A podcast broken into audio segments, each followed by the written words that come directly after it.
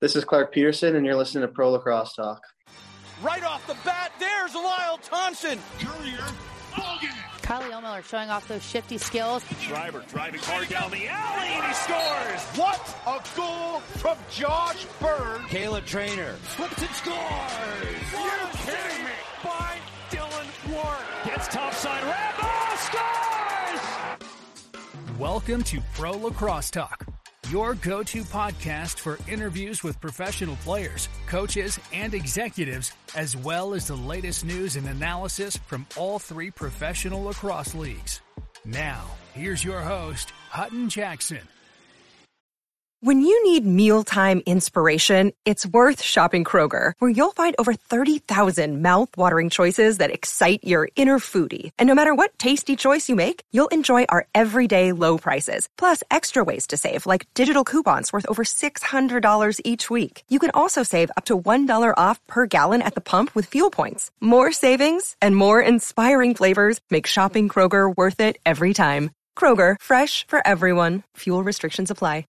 Another day is here, and you're ready for it. What to wear? Check. Breakfast, lunch, and dinner? Check. Planning for what's next and how to save for it? That's where Bank of America can help. For your financial to-dos, Bank of America has experts ready to help get you closer to your goals. Get started at one of our local financial centers or 24-7 in our mobile banking app. Find a location near you at bankofamerica.com slash talk to us. What would you like the power to do? Mobile banking requires downloading the app and is only available for select devices. Message and data rates may apply. Bank of America and a member FDIC.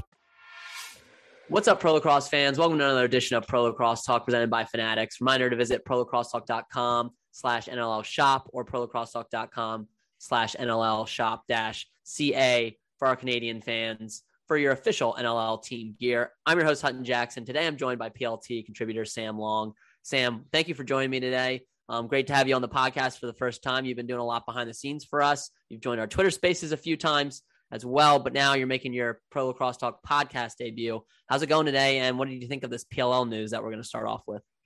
Uh, you know, thanks for having me on the podcast. You know, it's it's um, you know, I love talking lacrosse and uh, you know, doing pretty well. And I'm doing a lot better now that I found out that the PLL is doing, you know, free agency. Um, I mean, since since they started, that was something me and my buddies always talked about. Of like, you know, I Mhm. wish that there was more of a, a player aspect, to like where they wanted to play. Um, especially because like if, if you were a player in the league and you didn't want to be on your team, your only options were basically be cut or be traded. Mhm. Um, at least now, you know, you can kind of let your contract expire and then go maybe sign with the team you actually want to play for. So I think it'll be um, really good for the sport and really good uh, for, I think, creating a little more interest in the offseason. I think that's one thing that PLL kind of they try to do a good job with, but free agency really, I think, will boost their offseason engagement.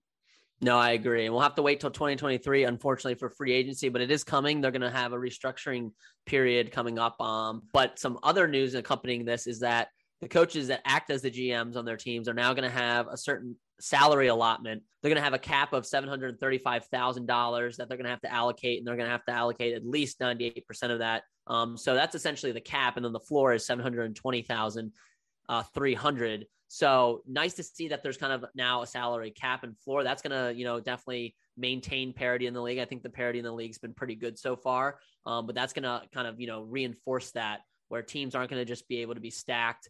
Um, these coaches are going to have a little bit more decisions to make based on salaries and stuff. And the fact that they're going to be the one restructuring it, you know, creates a little bit more of an interesting dynamic. So um, this is a report from Inside Lacrosse. January 18th to 23rd, uh, there'll be the offseason roster movement window, which will allow coaches to trade and release players prior to the start of the player signing window, which starts on January 24th um, and goes until April 1st. So that signing window will allow coaches then to allocate their compensation for their full 25 man roster. So should see some interesting moves. You know, even though there isn't going to be a free agency period, you might see some players released um, and then picked up by other teams um, based on you know salary constraints. So that's going to be something that's interesting, and you might see some trades also made based on salaries and stuff. So the whole thing's going to be interesting. We still don't know if we're going to actually you know know publicly players' salaries, but we got a little bit more details on the number figures, um, especially in terms of college draft picks. The top four picks will receive in this order 30,000, 28,500, 27,000 and then $26,000 as their base salary to start. And then every draft pick after that will have a base salary of 25,000, which no other player will make less than 25,000. That's going to be the bare minimum salary, which is, you know, leaps and bounds above what it was at the MLL. So again, PLL pushing forward to um, make sure this is a professional league. Those aren't professional, you know, type numbers that we have come to know in other sports teams, which, you know, is something as lacrosse fans we're gonna have to get used to a little bit. You know, it wasn't public information, but a lot of people knew that these players weren't paid well. Now that we kind of have dollar figures associated to it, hopefully those figures will start to go up. But that's the reality of where our sport currently is right now. But any other thoughts on this news? And do you have any players that you know, even though there's no free agency period this year, that you're kind of hoping to see in free agency, or maybe see, you know, released from their teams and go to another team this offseason? yeah, I'm, you know, as a diehard Archers fan, I'm really excited um, for, you know, obviously I was really excited when they picked up Graham Hossack because uh, he's an absolute monster. Mm-hmm. Um, you know, what I'd, what I'd like to see, and this is going to be an issue, is like face-off guys mainly, because that's, a, I think, the Archers' biggest issue. But there's not that many like really good face-off guys. You've got like Joe Nardella, who consistently is like really good. TD Ierlan this past year was really good. I will see if he can continue that success in year two. And then Trevor Baptiste, really good outside of those three, kind of the rest of the guys are like, you know, they'll, they'll get you around 50%. But like those are the top three. So I think it'll be really interesting how the thing, the face off position shapes out mo- most of all. I honestly don't want it to become like in the NFL where there's like a kicker, just carousel. But mm-hmm. I think you could see that uh, where, you know, you've got a guy that's, you know, he's not getting the job done. And there's a free agent that can you think do at least as good and maybe better. So you just drop and sign the next one. So that's thing. That's the thing I'm kind of the most interested to see is how kind of these specialist positions shake out with free agency.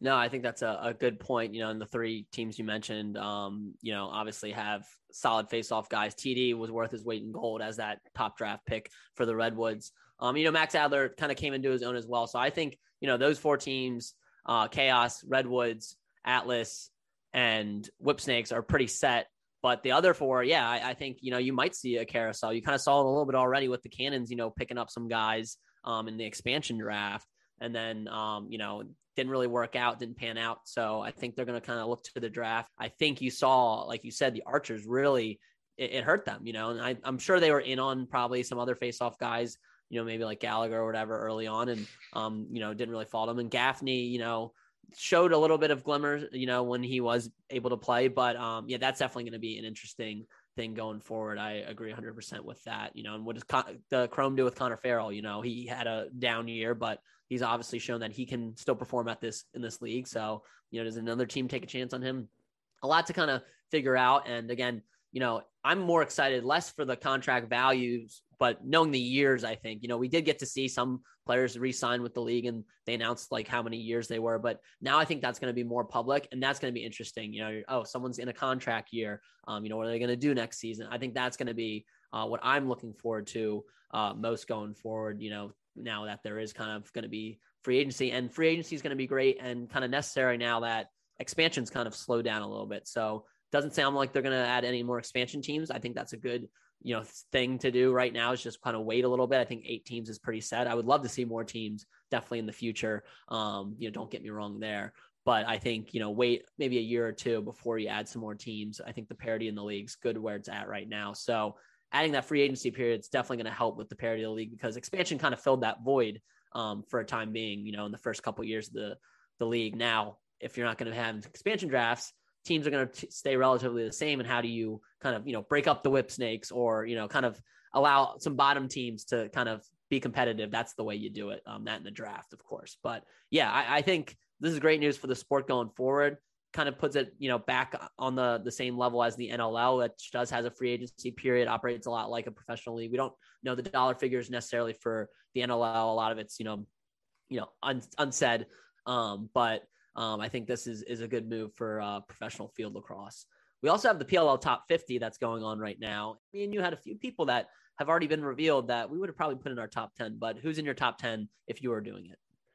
Um, well, so my top 10, uh, you know, I, I, took a look at yours and I was like, okay, you know, not bad. And then I, I looked um, at some of the uh, basically like the percentages of, like, for example, like I've got um, Zed Williams, 23.5%. That's how many goals he scored of his total teams. Um, and Zed was hurt for a couple of games this past year, so I thought that that really stood out to me that he, you know, was really impressive with that. Uh, Jeff Teat, the fact that he didn't play until like week three or four, like he had a couple of games behind and still almost passed Grant Ament for most points in the league. Um, so I was fine with him sitting at two. Um, and then I put Lyle Thompson at three because uh, he he had some really really strong games this past year. Um, mm-hmm. And then he also had like 20% of the Cannons goals. Um, Tom Schreiber, I was, you know, I know Tom Schreiber is like one of the best players in the world. Um, and so I was really shocked to see that, you know, he only scored 11% of his team's goals. Um, and it's not even like he had a down year. Like he had a pretty good year. He had like 30 points. I mean, that's, that, that's a pretty good year. Um, I think it's just the fact that the Archers have so much firepower on offense that they don't necessarily need Schreiber. Yeah. yeah, they don't they don't need him to you know run in there and you know score five a game. Um, you know, so so I put him. I still put him at four, even though maybe his stats don't indicate that he's like. I still think he's that caliber of a player. Mm-hmm. Um, Blaze Riorden, I threw in at five, best goalie in the league. You know, this past year, the only thing I dinged him on is the fact that he let in the most two points uh, of any other goalie in the league um, which kind of shocked me. But you know, I was like, eh. so I put him at five. Still, obviously, fantastic player. And then another chaos teammate, Josh uh, Josh Burns at six. Uh, Graham Hossack at seven. He had almost 20% of the Archers caused turnovers, which I think is a crazy stat. Um, Matt Rambo was hurt a lot last year, but you know, still think he's one of the best players in the league. Mm-hmm. Um, Costabile at nine. I was when I looked at Cosby, I was a little disappointed with how I think little he assisted. And I was actually I was at the semifinals um, in Philly um, this past season, and you know I went with a couple of my teammates, and like we were watching Cosby just kind of run and take a bunch of shots, and we are mm-hmm. like, ah, dude, like you got you know you got Jeff Teat, like relax, man, like run the offense. Mm-hmm. Um, so that you know I put him at nine. I think he he has the potential to be, um, I think a Schreiberian player where he's like you know, he can do it all because um, mm-hmm. he, he can play defense really well too. Um, so yeah, maybe he, you know, with a couple years of development, he can hop into that like Zach Currier, Tom Schreiber, kind of do it all, uh, you know, type of midfielder. And then Michael Ehrhardt at 10, uh, you know, he, he didn't have, I don't think a, he didn't have a great year. Uh, he had like seven points, which I think is a little low for him. I think the past couple years, he's been like the 15 ish mark. Mm-hmm. Um, and he only had six cause turnovers, which wasn't even good for like top five on his team. Um, but I, I would assume he'll bounce back next year. I mean, he's a world class player. You know. Yeah, no, and I had a, a similar list uh, to you. You know, two guys you mentioned, Bryan Costabile and Josh Byrne, um, were guys that you know I really kind of wanted to put in my top ten. Josh Byrne is in my top ten, and I was really shocked that um, he didn't find himself in the top ten. He ended up landing at eleven on the list, so really close to the top ten, but I would put him up there, um, me personally. So I, I, had a similar list than you. I can't imagine though a world where Blaze Riorden doesn't go number one this year. Um, now and that's not me saying uh, necessarily that you know he's number one maybe over Lyle Thompson, Tom Schreiber all time or whatever because I, I, still consider those two guys you know top in the game and, along with Jeff Teat. Um, but what he did this season, um, he's got to be number one in my book. So I had Blaze Riorden, Jeff Teat, Lyle Thompson, Tom Schreiber, Josh Byrne, Graham Hossack, uh, Michael Ehrhardt, Zach Currier, Matt Rambo, and Zed Williams. So Rambo and Zed Williams, I moved down a little bit lower. You know, again, just because they did have some injuries that kind of kept them out doesn't mean they're still not top players. But um, that's kind of where I have my list. Um, Bryan Costabile just barely missed as well. Um, you know, him and Grant Ament were, I was trying to toy them in there, but I, I couldn't put them over any of those other guys that I had in there. So again, way things have shaked out, Costabile and Byrne, are out of the top 10. So it seems like we're going to get um, a top 10 in no particular order. Blaze Riorden, Jeff Teat, Lyle Thompson, Tom Schreiber, Graham Hossack, Matt Rambo, Zed Williams, Michael Ehrhardt, Zach Currier, and Grant Ament. How that shapes out, uh, we'll be able to debate next episode and see. But um, those are who it seems like are going to be making in the top 10 based on who's been revealed. That kind of brings us to some snubs. Um, again, I honestly don't have that many problems with this list you know, you can, you know, move people up and down a little bit. Um, there's a few people that I think are criminally, you know, ranked too low. But in terms of people that didn't make this list, I don't know if I would really leave anyone off this list. I think maybe Ratliff would be a guy I would drop if I want to get a guy in. Um, you know, you look at Jackson Morrill and Jake Carraway as two rookies that had, um, you know, great performances this year. Morrill was 18th in points. Carraway was 23rd. Um, so I would have liked to see them maybe get on this list, but this list isn't always a perfect indication of how this whole season goes. You kind of still base it off of, you know, past performances. So I'm kind of fine with them not being on the list. Um, and then I was surprised that Eddie Glazner and Cade Van Raaphorst weren't on. I would probably put Glazner or Raaphorst in Ratliff's spot because um, I feel like both those guys, you know, Raaphorst was top five and caused turnovers um, and also led high in ground balls as a close defender. So, um, you know, I like one of those guys to get in instead of Ratliff. Other than that, though, you know, not too many complaints from me. But any complaints from you in terms of people that snubbed or people that you think are criminally too low on this list? Yeah, I, that's kind of the difficult thing about a top 50 uh, list for the PLL is that you have uh, you're you're you're trying to balance between okay, what did the player do this year? What have they done in the past? Mm-hmm. Do I think that they're going to rebound? You know, like Tom Schreiber um, is a good example of that. Uh, but then there's there's Liam Byrnes who's sitting there at 27 and he led the league and caused turnovers. I crazy. I didn't understand that. I um I think that a lot of the close defenders are criminally underrated. I think that a lot of the guys on the list, you kind of see it's like, oh, they they do a bunch of like flashy things. Like uh, Trevor Baptiste is like 12, mm-hmm. and it's like, okay, yeah, he wins a bunch of faceoffs. That's like that's flashy. You can throw that stat up there. It's like, oh, he's like 80% in the game, you know, things like that. Um, as as a uh, D mid in college, you know, I understand it's not the flashiest position. It's you know, defense is not a is not where the glory is, um, and I think that's pretty heavily reflected in the the top 50 because you got like Garrett Epples in like number 29. He's like high 20s, I believe. Mm-hmm. You know, so you just have these guys that like can manhandle 25. Yeah. 25. Yeah. You guys that can just absolutely manhandle like people like Matt Rambo and like, oh, yeah, you're 25. Yeah. Know? Well, I, I agree with you on Byrnes. I was shocked that he was that low, 27. Um, you know, I I toyed with him in my top 10 to be honest. Um, couldn't do it, you know, but like I felt bad like leaving him out of my top 10 because I was like, oh, I'm leaning very awesome, offensive heavy, you know, as an attackman myself, you know, kind of, you know, biases are towards the offense. But yeah, I mean, he top calls turnovers in the league. When they moved him down to close, like that, re, you know, pretty much reinvented that defense and they played so much better. Um, and he's been in that position, you know, if you want to go off the career, he's been in that position, you know, previously in the MLL, you know, leading calls turnovers. So very, very shocked that he was that low. That was probably the one that I really had a, a huge you know problem with. Um, other than that, you know, not not too many complaints really from me um, in terms of this list. You know, there's a few guys. I think Ryland Rees is another guy that you know Water Dogs pole I would have probably moved up a little bit. Um, and I did like to see Ben Randall on this list because I've been preaching that he's criminally underrated for a while. I was shocked that the Water Dogs were able to land him and Byrnes. They like before Hossack was in the mix. Those were my two top defenders going into this entry draft. And then when Hossack came into the mix, you know, he obviously moved to number one for me, but um, I was shocked that the Water Dogs were able to land both those guys. So I liked seeing Randall on that list. Um, sounds like the players give him a lot more respect than maybe the, the fans do. And he's a quiet player. So it's understood that, you know, maybe he doesn't get the, the glamour as some of these other players. But yeah, overall, this list, I, I didn't have much of a problem. And, you know, it's hard to argue with the players at the end of the day. But uh, those were a few, few things, uh, a few players too that I, I hope can maybe bounce back um, and maybe you know land on this list. I mean, I think Jordan MacIntosh, Connor Fields, and Chris Cloutier are all three that are kind of underrated. Um, you know, you know, maybe could have found a spot on this list in some instances, but based on the teams that they're on, um, Cloutier definitely had a bigger role this year, but injuries kind of held him back a few games. Uh, Connor Fields, a lot of mouth to feeds on that Archers team, as we mentioned. So reason why you know he wasn't always in the spotlight, and Jordan MacIntosh being on a, a Chrome team that was you know, pretty disappointing most of the season, um, despite them meaning a lot to their team.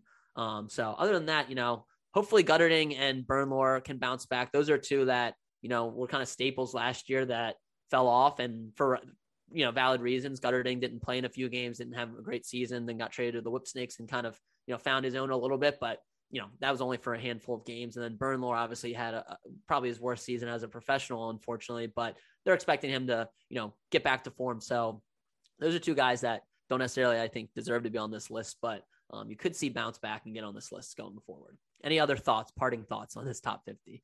Yeah, I know I've got a, note in there about um, kind of like the I mean, parity of talent. So you have, you know, uh, the top 50. I mean, there's feasibly, you know, you got like 18, 20 man rosters, eight teams. So you're, you're looking at about 150 players and then you're ranking a third of them, you know. So I feel like it's, you know, kind of you got to walk a fine line between ranking too many players and ranking not enough. Mm-hmm. Um, you know, it's like uh, you know, like in, in, basketball, people debate you know like their top three, and there's been players since the '50s that you can argue that can be in that. Mm-hmm. So, you know, I think that it's it's really hard to sit there and like rank a third of your players, but you know, I love seeing the outcome because it's always fun to debate what the what the players think about everybody. Yeah, for sure. Uh, you know, I think that's you know the consensus of what the top ten is isn't you know it doesn't bother me too much, but seeing you know where everyone ranks um, is going to be. I'm telling you, I I'm riding if Blaze Riorden is the number one. You know, I, am sorry. I just I think given his season, he needs to be. Um, you know, we'll see what the players think. So that wraps up our PLL discussion. We're going to break down some of these NLL games as well. But before we do that, we were joined by Clarke Petterson. I got to talk to him about his seven point game against the Rock. So let's hear from our interview with Clarke Petterson. Today on Pro Lacrosse Talk, we're lucky to have Halifax Thunderbirds forward Clarke Petterson joining the show following his seven point performance against the Rockets, saw him register six goals. Clarke, thanks for joining me. What's it like getting back on the floor with this Thunderbirds team?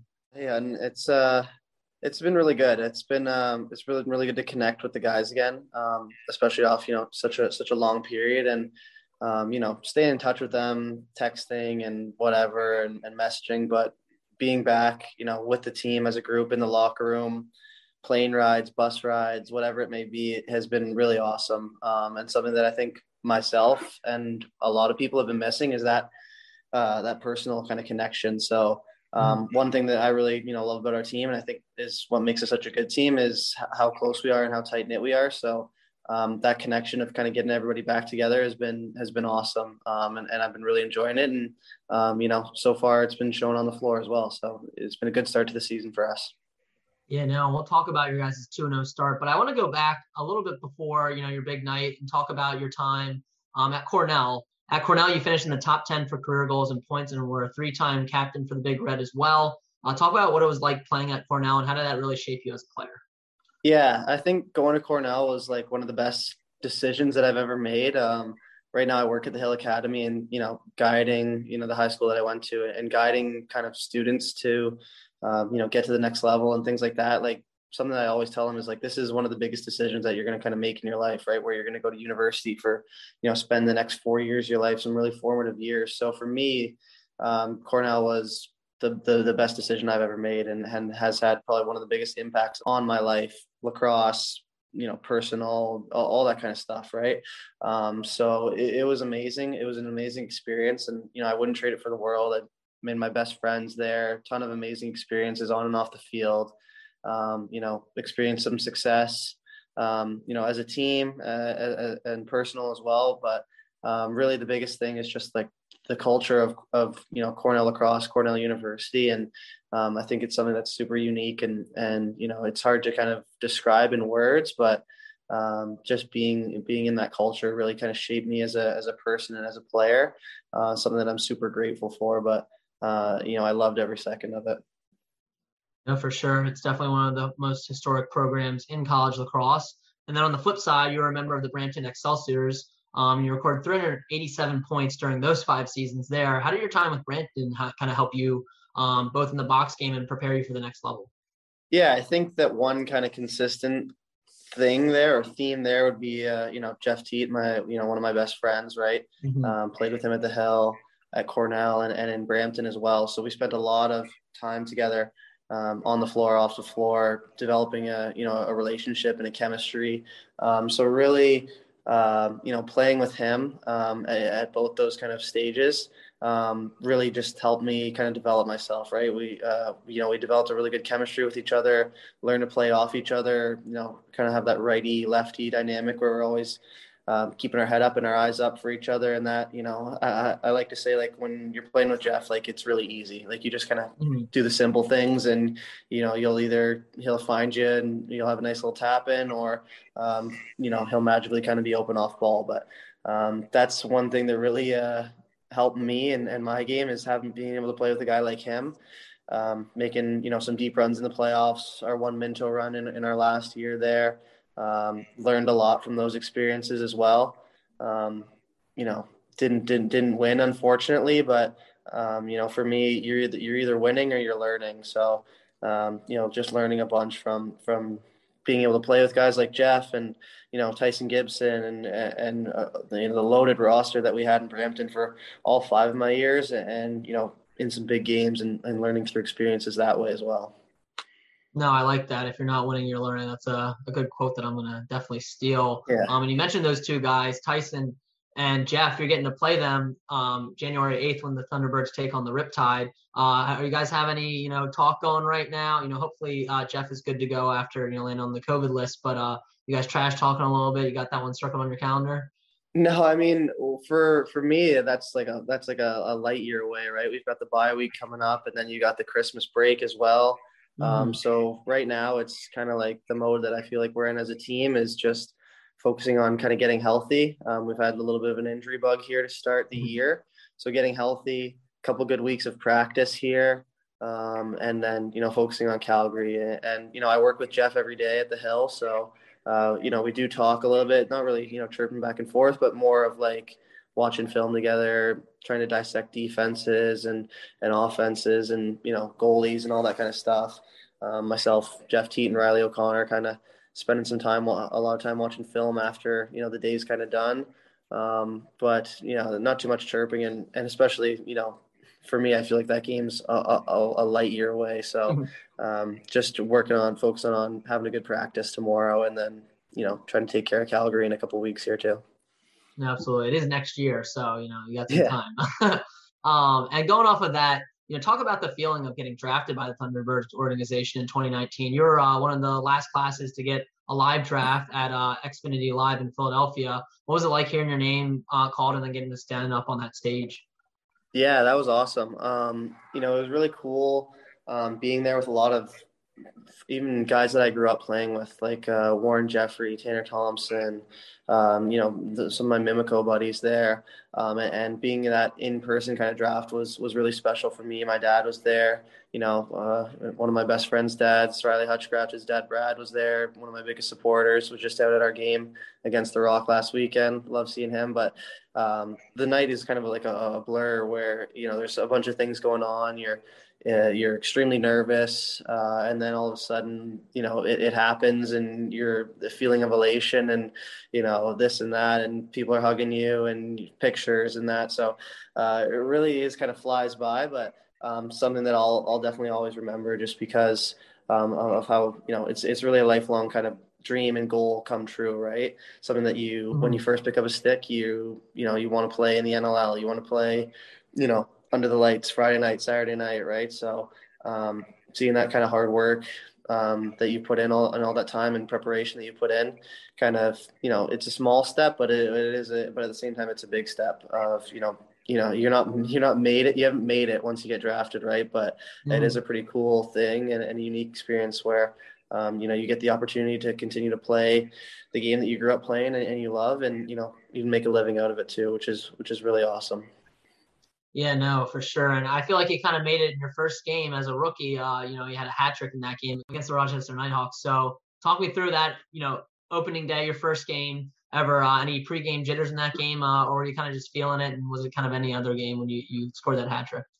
Yeah, so I, I, I didn't play in our home opener. Um, so really, it was kind of just a little bit of making sure that um, you know trying to to get my feel my feet under me, but also letting myself and you know teammates and everybody know like you know this is where I belong, and uh, mm-hmm. you know this isn't kind of you know it's not a fluke or um, whatever. Like I'm ready. I've put in the work. So um, just kind of trusting myself and my abilities, as well as um, you know, guys that I always talk about are the leaders of our offense. You know, back then it was Benny who we lost, but you know, Jammer has always been a, an awesome guy for me to you know learn from and bounce ideas, questions off. He's always there for for support and and Keo big time as well, being working on mm-hmm. that right side with him. So like leaders like that really helped me kind of get settled in, and then it was just you know trusting my abilities and having some confidence in myself, um, and and just going out there and making plays and not worrying about you know whatever happens happens. Just you know don't try and force anything. Play within your game, and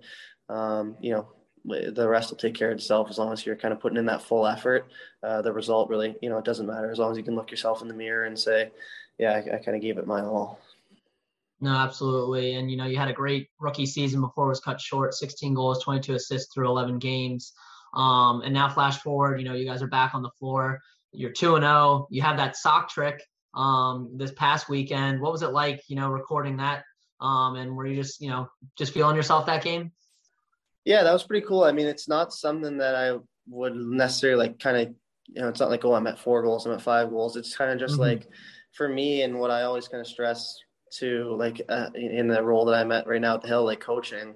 Um, you know, being able to kind of mold some some younger minds uh, is just like the next play mentality. So um, whatever it is, good play or bad play, it's you know that happened, whatever, next play. So for me, it's like okay, you know, I scored, okay, I'm on the ball team, okay, next play, let's you know, what can I do to make sure Wiz gets this face off here, or you know, secure we can secure this possession and and you know run our offensive set. So um, for me, it's kind of having that short short memory, um, and like I kind of just said playing your hardest every single shift, doing what you can to kind of contribute to the team. And some nights that's going to be scoring. Uh, some nights it's going to be picking up loose balls and setting picks and doing some of the, the dirtier stuff that doesn't really get recognized on the stat sheet, but just focusing on that next play and not, not really worrying about uh, where you're at in the game personally. It's like, you know, how can I contribute to the team? If that's, you know, if I get an open look, then boom, I have to hit that. And that's not going to be my contribution. If I have to get back on defense, then that's my contribution. And that's the way our whole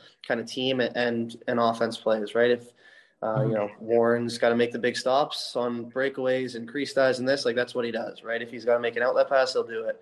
If we got to get back on defense, if we got to sprint to the bench to create a breakaway, that's that's kind of the, the way our team plays. So just doing what you can to, to kind of contribute to the win. No, absolutely.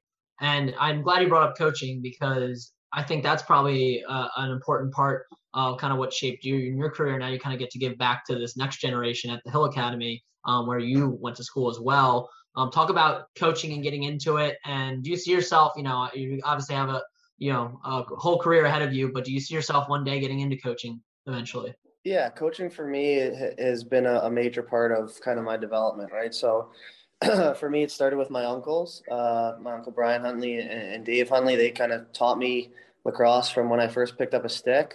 Um, uh, Brian, everybody calls him Tink. Uh, he kind of, you know, was the first person to kind of teach me lacrosse. To, coached uh, myself in our, our 97 age group in Mimico um, up until we were peewees. Taught us all the fundamentals and the basics, and um, you know, it's it's really kind of paid off. And you know, I think it's why uh, some couple really strong 97s uh, from Mimico, you know, seeing the NLL myself, Warren Jeffrey, Jackson Suboch, right, Riley Hutchcraft, um, working, being out there and playing in the NLL now, which is kind of cool to see from that small team. But um, co- coaches have been massive for me throughout throughout my whole kind of career, um, and now having that ability to to be a coach and give back, it's opened up a, kind of a new perspective for me where it's like you know I kind of know what to say to the kids and, and, and coach them up. Like you need to do this in terms of X's and O's, or maybe if it's, it's a little bit more of the intangibles of, you know, keep your head up, have good body language. And it's like, okay, I'm saying that to these, to these kids, right? I've got to, I've got to kind of do that myself. Right. Mm-hmm. And, you know, the, they're, they're in high school, they're going to be watching NLL games. I can't go out there and be palms up to the ref or,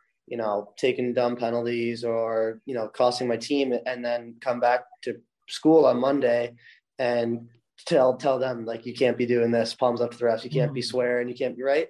So you know it's another kind of level of accountability and um, open up that perspective of just you know trying to if you're going to kind of say something you, you got to stand by that as well right? Your actions speak louder than your words. So um, yeah it's it's it's a level of accountability. It's pretty cool. It's pretty cool to see um, as well. Yeah no i'm sure that's really rewarding to get to to coach those guys. And like you said it kind of you know makes you kind of coach yourself a little bit too. Um, so I think that's pretty cool. We're gonna move on now to our five and five segment. I'll ask five lacrosse questions and five off the floor questions. And the first one I have is, do you have any pregame superstitions or routines? Uh, not really. I think uh, pregame shoot around. I like to kind of stay out after, get some extra reps in, um, work on some shots that I notice in film, or um, you know, if a defense kind of is susceptible to a specific move or whatever, try and work on those. Um, like do that pregame shoot around. Before the game, I uh, I have a little wall ball routine that I do to try and get my hands ready, um, and then some shots that I, I like to work on just to you know stay dialed in.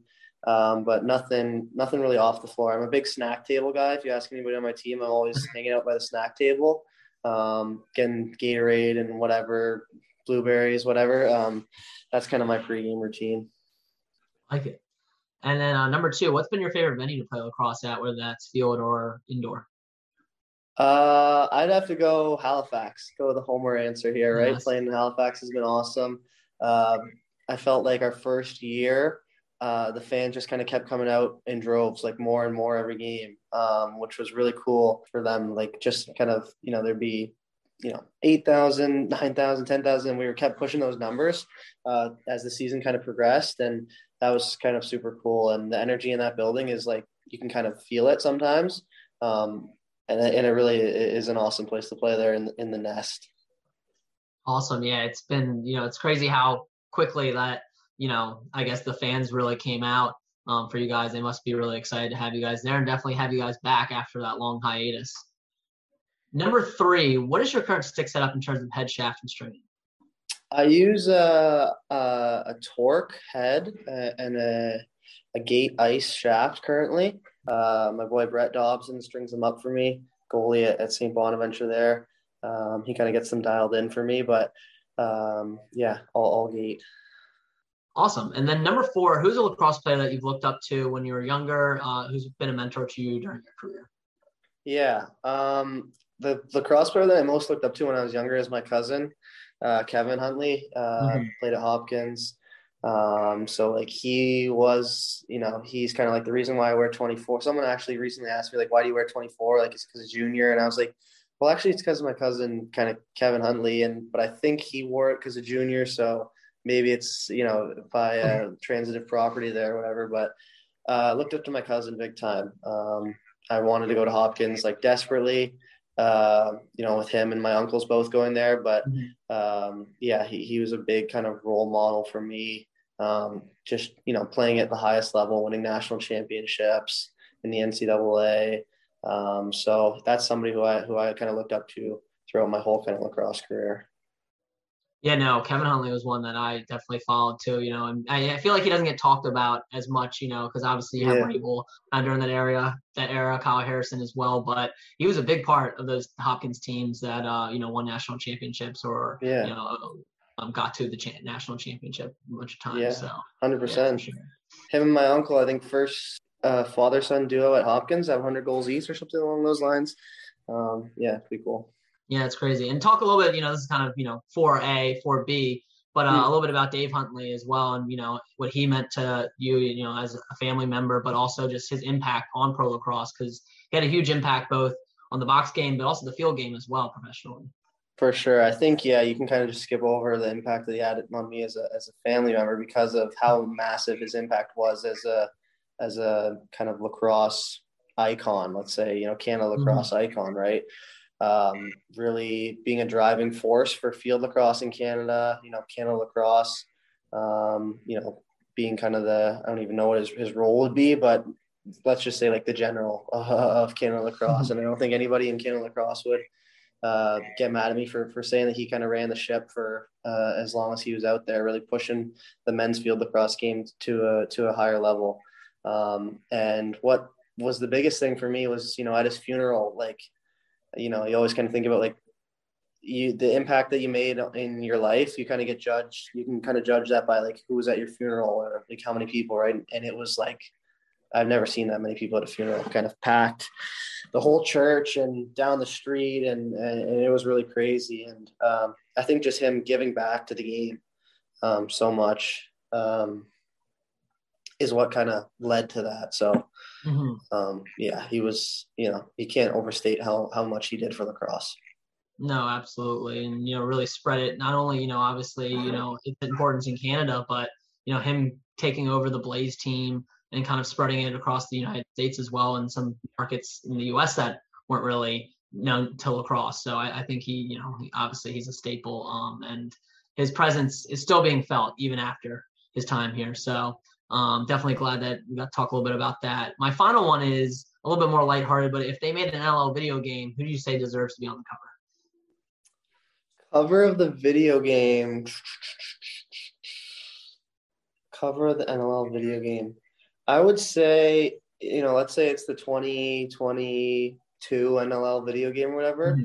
Whoever is kind of the leader of the uh, of the team who wins the championship or whatever, right? So if it's us, it's probably Jammer. If it's mm-hmm. you know Saskatchewan, maybe Mark. Um, but you know, I think you really gotta put a lot of stock in uh, in whoever kind of leads their team to a championship. Um, so yeah, let's just go with Jammer. All right, yeah, because you're hoping yeah. it's you guys. That's awesome. There you go. uh, moving to the off the floor questions. Who's a player in another sport that you enjoy watching right now? Uh, great question. I watch a lot of basketball. Um, I think it translates a lot to lacrosse. I love mm-hmm. watching Kawhi when he was on the Raptors. Um, I think he did it at both ends of the floor, which is, you know, it's unusual, I'd say, for an mm-hmm. NBA kind of superstar to to kind of do it at both ends of the floor like that. Um, so Kawhi, I really love, you know, kind of guys that operate in the pick and roll. So like Chris Paul, um, James Harden, I think is, you know, one of the most gifted offensive players, and like Kevin Durant as well. Um, so so maybe some of those guys, Paul, Harden, Durant, and and Kawhi Leonard too, for sure. Awesome. And then number two, what are some hobbies or activities you enjoy doing when you're not on the lacrosse field? Uh, my life is like all lacrosse. So, you know, I coach lacrosse for like three hours in the morning and then I kind of, you know, talk lacrosse with my team at the hill throughout the day, do some individual meetings and stuff. Uh, after school, work out and watch film. Um, so I like to eat and maybe go to some nice, some nice place to eat with, uh, with my girlfriend. Um, some chocolate chip pancakes. That's my specialty or that's my, my go-to. Um, but uh, yeah, maybe eat and, and travel, uh, which are two things. One the, one thing that we haven't really been able to do a bunch, but now starting to, getting back in the NLL, go to a bunch of different cities. Uh, it, it's really fun to do. All right, well, that answer segues into two of my questions. So I'll start off with the food question. Mm. Um, since you already said chocolate chip pancakes, you kind of gave me half the answer, but do you prefer to dine out or take out? Uh, that's a good. I think depends. Dinner, dinner, you gotta dine out, but mm. like breakfast, brunch, uh, I'd like to just take the take that out and uh, bring it home. Put some put a movie on in you know on a Sunday or whatever lazy Sunday. But dinner, it's nice to kind of get out, um, get out on the town a little bit. Mm-hmm. And then you mentioned vacationing. Uh, where's your favorite vacation spot? Favorite vacation spot for me maybe like the Bahamas. That's somewhere that I recently went. Uh, anywhere with a beach, a beach and kind of warm ocean. I love I love the beach. I like to just post up on the in the sun and you know maybe with a good book and take a dip in the ocean every once in a while. But yeah, I'm I'm a big beach guy. Yeah, no, that's awesome. I'm, I'm a big beach guy too. I actually currently live uh, Jersey Shore area, so um, nice. couldn't stay away from the beach. Decided to live there. Um, yeah. Uh, but Bahamas is interesting because me and my wife are actually talking about potentially going to the Bahamas or another like you know tropical resort area. Yeah. So definitely gonna look into that. Um, my final one, and you mentioned watching movies as well as reading, but what's a book, TV show, or even like a podcast that you've been binging recently that you'd recommend to a friend? Yeah, a book that I recently read is Grit by uh, Angela Duckworth. I think that's like a awesome book for um, people who are trying to you know strive to reach the top of whatever their game their profession whatever. Um, mm-hmm. that was a really cool read for me and i'm actually probably going to start rereading that as well just to kind of soak up a little bit more of that knowledge. But um, i'm not a big podcast guy. I don't know if i listen to too much. I like my music so uh, mm-hmm. i just kind of love you know listening to music in the car and the plane rides whatever. But uh, a book that i kind of recently read is grit and, and it was awesome yeah, no, I've never read that book, but uh, I've heard her TED talk, and I've, that's been on my list to to get around to eventually. Mm-hmm. Um, so definitely a good one for sure. Final question. That wraps up the five and five, but we always like to end on uh, what is some advice you have for a young lacrosse player looking to one day play professionally? I think you can never have your stick in your hand too much. Um, like if you if you talk to the greats and being able to spend a little bit time with with John Grant Jr. recently he was up, up at the hill and and mm-hmm. coached me at the Team Canada uh, sixes there, right? He just talked about you know when we were just chit chatting how he always had a stick in his hand. He was always at the Mem Center playing wall. He said he'd play wall ball with like roller skates on, and mm-hmm. he would buzz around the whole rink and um, with with roller skates on. And I think if you if you ask around to about you know some guys who are kind of all time greats, they they always had a stick in their hand, right? So wall ball, extra shots, like cradling it when you're watching TV, having a tennis ball in your stick and cradling it, getting a feel for, you know, a lighter ball in there, soften your hands up. um, you can never have it in your in your hands too much. You can never, if you know, if you're if this is something that you're really passionate about, um, and you know you want to become a professional lacrosse player, you, you always kind of have that inner drive to um, want to do more. And if you have a hard workout and then a practice or whatever, and then you you know you do a shooting session, and then you're like, okay, I'm going to pack it up for the night, but you know do a couple extra shots, right? Because like in the mm-hmm. back of your head, well, maybe there's somebody who I'm competing against that for like a spot at the university or on the NLL roster or whatever down the road. Like I'm to get a couple more shots than him. Even like that's just always kind of pushing yourself for a little bit more. You can never, you know, there's never too much in my opinion there. No, I think that's some great advice for our young listeners and uh, you know, young players that are looking to one day aspire to be an NLL player as well. But we appreciate it, Clarke. Thank you again for joining, and uh, best luck with you and the Thunderbirds, especially coming up against the Roughnecks. Yeah, thanks a lot. Thanks for having me. All right, so we appreciate Clarke joining us. As I mentioned, he had seven points in this game against the Rock, which I thought was going to be closer than it actually was, but he really popped off. Um, give me your thoughts on this game, Sam. I thought it was, you know, my game to watch, and it ended up not being as close as I thought it would be. Um, but what are your thoughts on this Thunderbirds team? Yeah, uh, I mean, Clarke Petterson went off on Toronto. And I mean, something that people uh, maybe kind of don't notice as much is that Schreiber had his like 100th career goal in that game. Yep. Um, so, you know, great achievement for him. Um, and Chris Boushy, three goals, four assists for the Thunderbirds. Like it was, it was mainly those two that were like contributing on offense. Um, but you know, they they exploded uh, against the Rock, and you know, it was good to see. It was good to see that their defense uh, and Warren Hill specifically just completely like stifled anything the Rock were trying to mm-hmm. get going. Um, now they did suffer an injury um, on offense, and I'm Dutch, yeah, yes, yeah. So that's you know, I I still think obviously the Thunderbirds are a really good team, um, but I mean that you know you can only take so many hits to your offense, and that's a pretty big piece right there. Um, yeah, it, it's a shame that they, you know, especially picking him up. Uh, I mean, he kind of sat in free agency for a while, and um, it sounds like he's going to be out for the season. Potentially, you know, maybe able to come back late playoff run. Um, but yeah, that that's tough for for Reese Dutch. You know, obviously a staple of that Calgary Roughnecks team. Um, won them that championship in overtime. You know, when we last had a champion, and it was nice to see him land on a Thunderbirds team that can contend. Um, but it, it sounds like he he has a knee injury that is going to keep him out. He's on the IR list now. Um, the good news is, you know, hopefully they're getting Jammer back. Uh, Cody Jamieson, uh, hopefully.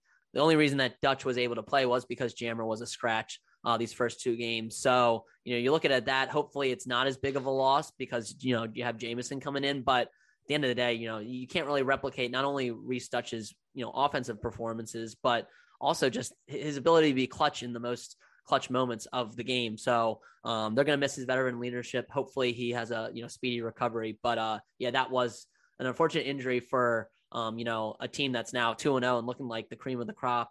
Um, definitely hurts to have another offensive guy go down. Yeah, absolutely. And with uh, you know with the Rock, I mean the Rock are still a good team. I, I think mm-hmm. that even though they kind of got whipped a little bit by the Thunderbirds, I mean you, you t- toss your hat to and your sock to Clarke Petterson, and you know, and then you know, move on to the next one. I mean, they're still uh, they're one and one. I mean, they're still like in a. I mean, it's very early in the season. They still can easily bounce back. Everything they want to achieve is in front of them. Um, so I'm of the two teams, I'm actually more worried about the Thunderbirds. You know, hopefully Jamieson can come in and like give them the basically the same boost that um, Dutch was giving them. But that's why I'm a little more concerned about the Thunderbirds and the Rock from this game. Yeah, no, I, I think they'll they'll be fine. Um, just given you know the depth that they have. Um, it is unfortunate again, like to lose a piece like Dutch, and again, we you know we're assuming that Jamieson is going to come back, but uh, we thought he was going to be back for this game as well, and he wasn't. So hopefully he, he is. But um, yeah, I, I would probably differ with you. I'm not too worried about Thunderbirds. Um, but I'm also not too worried about the Rock as well. I think it's a battle between two good teams, and Thunderbirds came out on top. But I think it's going to be more interesting to see. You know, and I don't want to um, spoil my matchup of the week, but The Rock taking on the Wings and see. I think that's going to be a, a, bigger test for both the Wings and kind of we can see the the Rock's true colors in that game as well. Um, but since I alluded to the Wings, let's talk about the Wings versus the Riptide on Friday night.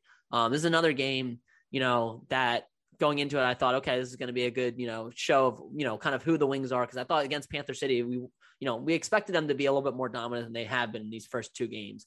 Unfortunately, Jeff Teat was out on the COVID list. He missed both the Riptides game this weekend. So a bad uh, scenario for them, unfortunately. Um, would they have won? You know, had he been on the team, um, you know, I think they would have had a better shot. They played this Wings team tough, um, and you know, he was seven points of production in that first game. So hard to say, but this Wings team still has problems. Um, you know, letting teams hang around. I still think they're the superior team to the this Riptide. Um, but uh, they were unfortunately, you know, let them hang around. Never relinquish the lead after going up two one after you know trailing one nothing early on. Um, but uh, I don't know. I'm still not sold on the Wings. I, that's why you know I've got to see more against them against the Rock. But some some bright spots for the Wings were Corey Small had a, a massive day. Um, you know he had eight points in this game. Um, he had five goals. He's been a great revelation for them. They got him from the Bandits in the offseason. Kevin Crowley, who was quiet in their first game, made up for it. Four goals and five assists. So the captain was uh, feeling himself big cat. Um, and, and then Sports Center top ten. Yeah, he was on Sports Center top ten as well in that BTB goal. So um, a lot of top tens uh, uh moments for NLL, which have been great so far. Yeah. I think we had three or four so far in just two weeks. Um, so that's been great. Um, and then Zach Higgins played well too. So overall, I'm not too worried about this Wings team. I'm just not ready to put them in the contender status just yet, despite being at 2 and 0. Um, but, you know, again, give credit to the Riptide. They hung around. Callum Crawford still appears to be a thorn in the wing side no matter what team he's on. Um, and he kind of led that comeback. But what were your thoughts on the Riptide's offense despite the absence of Jeff Teat? Yeah, I mean, they, uh, I know for the first week when we were on the Twitter space, know, we kind of discussed like how is this Riptide team really going to shake out? Mm-hmm. Um, offensively, they're fine. I mean, they've got mm-hmm. Callum Crawford, who's first in the league in points, and then uh, Kieran McArdle doing his doing his best work uh, mm-hmm. with second yeah. in the league in points. You know, and then they'll get Jeff Teat back. I mean, that's a that is a really potent offense right there. Mm-hmm. Um, you know, defensively, they got to shore up a little bit. Uh, I mean, the, to the Wings' credit, they're an absolute wagon on offense. Mm-hmm. Um, so you know, I think that uh, the Riptide, I'm not going to call them contenders, but I think they're going to be a little bit better as they get Jeff Teat back and kind of everyone starts to mesh a little bit. I think down the stretch, you know, they may not make the playoffs, but they, I think they could feasibly like pull off some pretty nasty upsets um, mm-hmm. and play a little spoiler down the end.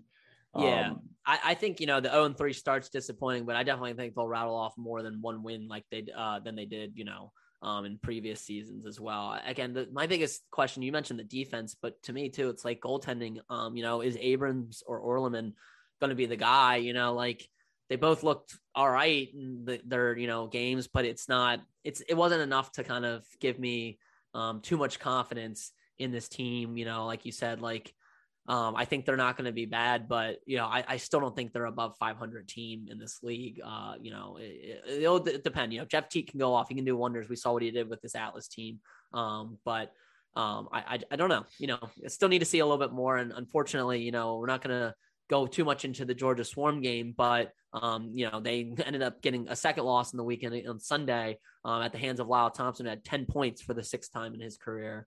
Um, so Lyle doing Lyle things. He was Lyled in um, this weekend. But tough loss losses for both of uh, the the Riptide, both on Friday and Sunday, and they're already in an 0-3 hole, which uh, you know it's not not a good sign. Long season, 18 games, so there's still plenty of uh, of lacrosse, but it is very very disappointing for them. I, I thought they were going to do a little bit more, more too. And again, absence of Jeff Teat is a big asterisk on these last two losses. But credit to them for hanging around in this Wings team. I don't know. I felt like this game said more about the the Wings, unfortunately, than it did about the Riptide. Um, and I still think the Wings need to clean up transition a little bit more. That's kind of what led to this comeback. Um, so you know, we'll see kind of how they do. Uh, let's move on to the Mammoth Seals. It was the ESPN debut game. Our friends Brendan Glasheen and Mitch Belisle had the call in NLL's debut, and Scigliano had a day. He held the Mammoth with just four goals. It was only the 24th time in regular season that a goalie had allowed four or fewer goals. Um, as rare as it was, though, four different goalies did it in 2020 in the shortened season. So are we seeing, you know, better defense, uh, you know, in this league as more teams get added, maybe, you know, less offensive production, who knows? Uh, but he made 33 saves in this game.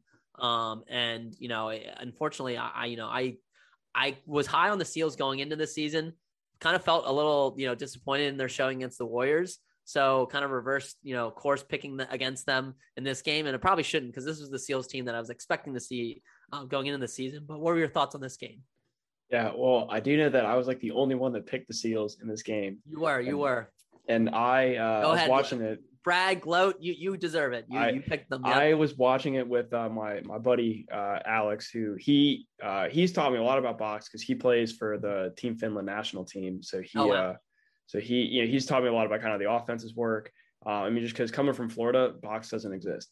Um, so watching the Seals on their first game of Week One, you know, uh, given what you know Alex had fed me, I was like, okay, Mhm.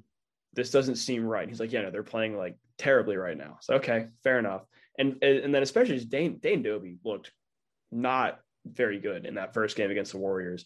Um, and so you know, I, I definitely took a little bit of gamble. I was like, okay, I think that the Warriors are a decent team. I think the Seals did not play even close to their potential. Colorado coming off a blowout win against uh, the Georgia Swarm, who are young on defense. Like I, I think I like the Seals to bounce back here Mhm. and they and they did. I mean, it was it was incredible. They they were clicking in all all phases of the game, um, and I think that you know they may not be undefeated, but they're a dangerous team. I know. I, I kind of wanted to have this discussion because I, I feel like they are, you know, still a contender that I thought they were kind of going into it. I, you know, knee jerk reaction to that first game, which I shouldn't have because they only lost by one to the Warriors, um, or two, I believe, I forget. But you know, Buke played really, really well. Um, and you know, overall, like this offense is still lethal. Mac O'Keefe and Tre LeClaire, like, yeah, you would kill just to have one of those rookies. And Dane Dobbie, you mentioned, was a- as MVP form. You know, maybe took him, uh, you know, a game to kind of get back to that. Um, but he had three goals and an assist and two highlight goals. One landed him on top Sports Center's top ten as well. Um, and overall, I think Jeremy Noble was the missing piece in that first game. He was out, and he ended up having six goals, and he ended up having six points in this game, as well as uh, another Denver University product, Wes Berg, who had five. So um, Jeremy Noble, I think, kind of having him back, kind of led to a little bit more comfortability for this offense. Um, and overall, this team looked really dominant. And you know, they didn't dominate the Mammoth in that first quarter necessarily either. Um, you know, Mammoth looked like they were going to, you know, have a good offensive day, and Scigliano just came out and really, really crushed it in those last three quarters. So making some point blank saves. Give credit to the defense as well for the Seals, but um, on the flip side, you know, if you're the Mammoth, I, you got to figure out how to replicate that first quarter and toss those other three quarters aside because an offense with Connor Robinson, Tyler Digby, Zed Williams, Ryan Lee, Chris Wardle, Eli McLaughlin, list goes on, like should not be only putting up four points um, in this league. So, and one of their goals was called off because Chris Wardle stepped in the crease. So, you know, the, could have potentially had five, but still, this offense is too good to, you know, not play that well. And I thought Dillon Ward played all right. You know, he, he didn't play bad by any stretch of the imagination. Um, not having Dan Coates, you know, is kind of starting to rear its head a little bit for the Mammoth. Um, you know, had a good opening game um, against the Swarm, but I think this was a, you know, like you said, a, a more truer test for the Mammoth. So still not no- sure about the Mammoth. I don't know how how I feel about them after this game. You know, I don't think they're a bad team, but um, yeah, I, I just need to see a little bit more from them before I'm, you know, gonna either place any money or really, you know, crown them as a contender. But the Seals, yeah, I agree. Uh, they, they look great. They really did. Yeah, I mean, my takeaway from this game is like, you know, the the parity in the league, like, you know, it's really tight. I mean, you've seen the Riptide were a one win team two years ago, now are competing with decent teams. But like, mm-hmm. someone has to be the bad team. Like, mm-hmm. someone has to suck. And I'm not saying it's the Mammoth, but I would say I'm probably gonna not necessarily put the Mammoth in a, like a bad tier, but like I, I would peg the Mammoth as like a mid tier team. I, I don't like to put a lot of weight on that week one performance for any of these teams. I mean, because they took two years off. Mm-hmm. Um, But, you know, loo- looking at what I saw from the Mammoth in this game, it's like, okay, their offense can struggle, you know, because that, you know, to your credit, yeah, they've got a ton of weapons. But now we've seen that those weapons may not always cash in. Um, And we saw that with the SEALs, you know, like on in week one. And then uh, with Vancouver, you know, we've seen they, uh, you know, they they beat the Seals and they turn around and run up the score on the on Panther City. Mm-hmm. You know, it's like you got to who, who's going to be the bad team. Um, and I mean, the Mammoth, maybe Calgary, maybe. You know, Yeah, it, But you know, Calgary had a big win too. It, it's tough. Yeah. I think, like you said, it's early on. This West is wide open to me, whereas the East kind of has a little bit more tiers. You know, like Rochester, we think is going to be better. New York's going to be better, but are they really going to be, you know, contending for those top spots? Probably not. You know, I think it's still the East is a little bit more set, but yeah, the West, I agree. It's it's a little bit more wide open, you know. And is it going to be, you know, maybe one of these mid tier teams is going to end up being the odd team out? But um, yeah, it's tough to say say right now. And you mentioned Vancouver; they're one of four teams that's two and zero. Oh. So of these two and zero oh teams that are undefeated, uh, who's your your kind of your top team right now? You know, obviously we think the Seals are kind of up there, but they're one and one. But you have the Thunderbirds are two and zero, Wings are two and zero, Warriors are two and zero, and the Bandits are two and. Uh, who's kind of your your top two and zero team right now? Yeah. So of the top or of the four two and zero teams, um, I yeah I like the Warriors, um, but you know their wins were against Panther City, who I mean couldn't couldn't stop anything um, in that game. They just gave a ton of transition, just just nothing going for them. And uh, it is Will Malcolm's birthday, so happy birthday, Will Malcolm. Um, but he, uh, you know, so the Warriors, like I haven't really seen them dominate a good team yet, and I want to see that out of them. And they play Saskatchewan this weekend, so that'll be, I think, a pretty good test for them. Mm. Um, but because I haven't really seen that out of them, I'm not going to put them at that spot. The Wings are letting teams hang around, so I'm not putting them there either. But they definitely could. So then it comes down to the Thunderbirds and the Bandits, and you know, I until I see Jamieson back on the Thunderbirds, I'm going to put the Bandits up. Um, just because I want to see I want to see Jamieson come out and fill in the role he needs to fill in to keep the Thunderbirds on this train. Mm-hmm. But until then, you know, Bandits have looked fantastic. Um, I mean, they blew the doors off of uh, Calgary in week one. And mm-hmm. then mm-hmm. this past weekend, you know, they hung around, but then they, when they needed to, they closed it out, got some stops, scored, scored when they needed to. Tehoka looking fantastic. Mm-hmm. Um, so that's what right now I'd say the Bandits are the best of this 2 0 team. Um, I think that they're, uh, I mean, I, they're 2 0. I'd say they're contenders, and I don't think that's necessarily a hot take.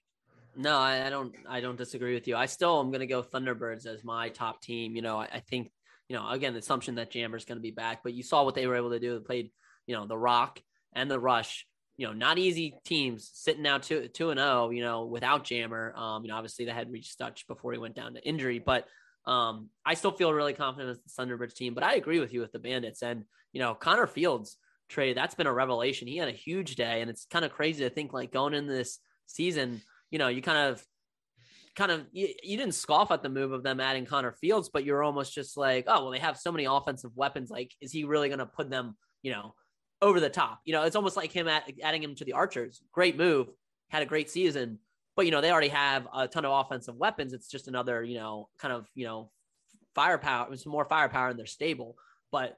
You know, he's, you know, really proven to be like one of the top offensive weapons on this team, you know, not just another one of the offensive weapons. So, again, his presence is great. Dhane Smith is continuing to be Dhane Smith, you know, um, and the chemistry that you know these guys and Cloutier, Josh Byrne, I see MacKay back on the the floor too after missing the first game, um, and Fraser, like th- those guys that they built on the chaos, like it's translating in this, uh, you know, in the indoor game, um, you know, and we knew it would, but um, you know, you're seeing them really just light it up on, on the score sheet, and Matt Vinc is playing well in cage, so overall, yeah, I, I like this Bandits team. I think the reason why I still put Thunderbirds is because I feel like the Bandits played a little bit less of a tough schedule than uh, the Thunderbirds did. You know, Calgary obviously isn't anything to slouch at because they played the rush really, really well and beat them. Uh, but the the Knighthawks, I'm still a little uncertain about. Um, it's tough to judge them. They're another team that you know I really don't know what to expect from them based on their first, you know, their first win against the Riptide and now you know a close loss to the the Bandits. I think they're a better team, but you know, who knows? It, it's still tough for me to, to tell. But um, those are our thoughts on these weekend games. They're the ones that we highlighted. Um, what's your matchup of the week going into week three for the NLL? So I like Wings at Rock. I also like Saskatchewan uh, with Vancouver. Mm-hmm. Um, I think that when the Wings at the Rock definitely is like the clear cut. Like this is going to be a good game. Mm-hmm. Uh, I think Saskatchewan and Vancouver can be a good game and can be a really good kind of litmus test for the Warriors because um, you know they've got some good wins on their belt. Now, can they can they go out and beat Saskatchewan, who's mm-hmm. you know maybe not the superpower they were two years ago, three or however many years ago, like three or four years mm-hmm. ago, but still a decent team and play the Thunderbirds pretty close. Um, so that's you know Wings at Rock definitely be a good game, but don't don't sleep on the the Warriors and uh, the Rush. Yeah, I agree. You know, TSN a game of the week as well for Canadian fans. Um, yeah, I, I think it's going to be a good test for this Warriors team. I'm still, you know, I Alex Buque has played phenomenal all past two games, but I'm still kind of like, you know, seeing if he's going to maybe come down to earth or if, you know, this is a, a new Alex Buque that we're seeing um, you know, not the ones that we've seen in past seasons. So yeah, definitely a, a good one on my radar. But you mentioned Wings Rock. That's mine right now because I need to know are the Wings legit? And that'll, you know, kind of be, you know, show itself against this good rock team, especially a rock team that can, you know, really score in transition, you know, with Latrell Harris, Challen Rogers, like, you know, even Tom Schreiber was getting involved in transition this last game. Um, so it's going to be a good test for them. And this is the toughest goalie they've faced in Nick Rose, who's playing really, really well, um, despite the, you know, week two loss. So um, this is a game that I have circled.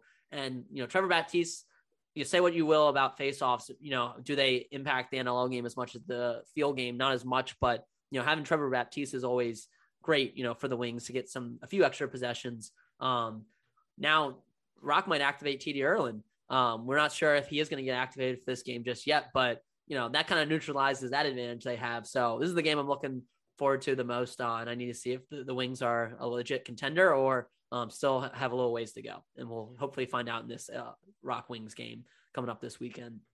With that, my game picks are I'm going Colorado to bounce back. Um, I have San Diego winning. I'm going to have Vancouver over the rush, Toronto, and then Albany in my game picks. Uh, what are your thoughts on this five game slate? I mean, I, I, matched you all the way except for the Vancouver Saskatchewan game.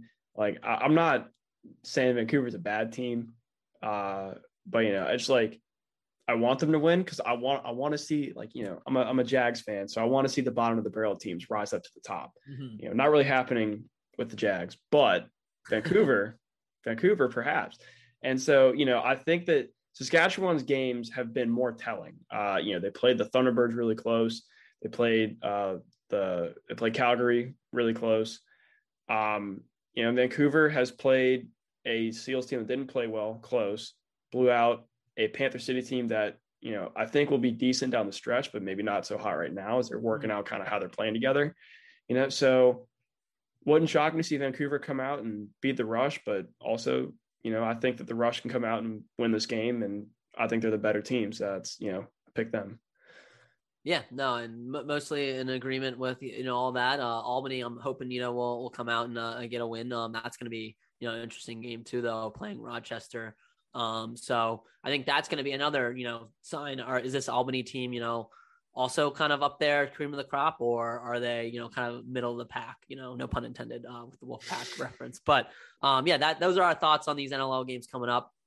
I want you guys to remind you guys to tune in to our PLT preview uh, on Twitter Spaces. We're doing that on Friday night. Um, so definitely check that out. We appreciate Clarke Petterson for hopping on the show um, and talking with us. And uh, we look forward to another episode of PLT next week. So thank you guys for joining. Thank you, Sam, for joining, making your debut. Great job. Um, and we appreciate you guys as listeners for tuning in to another episode of Pro Lacrosse Talk.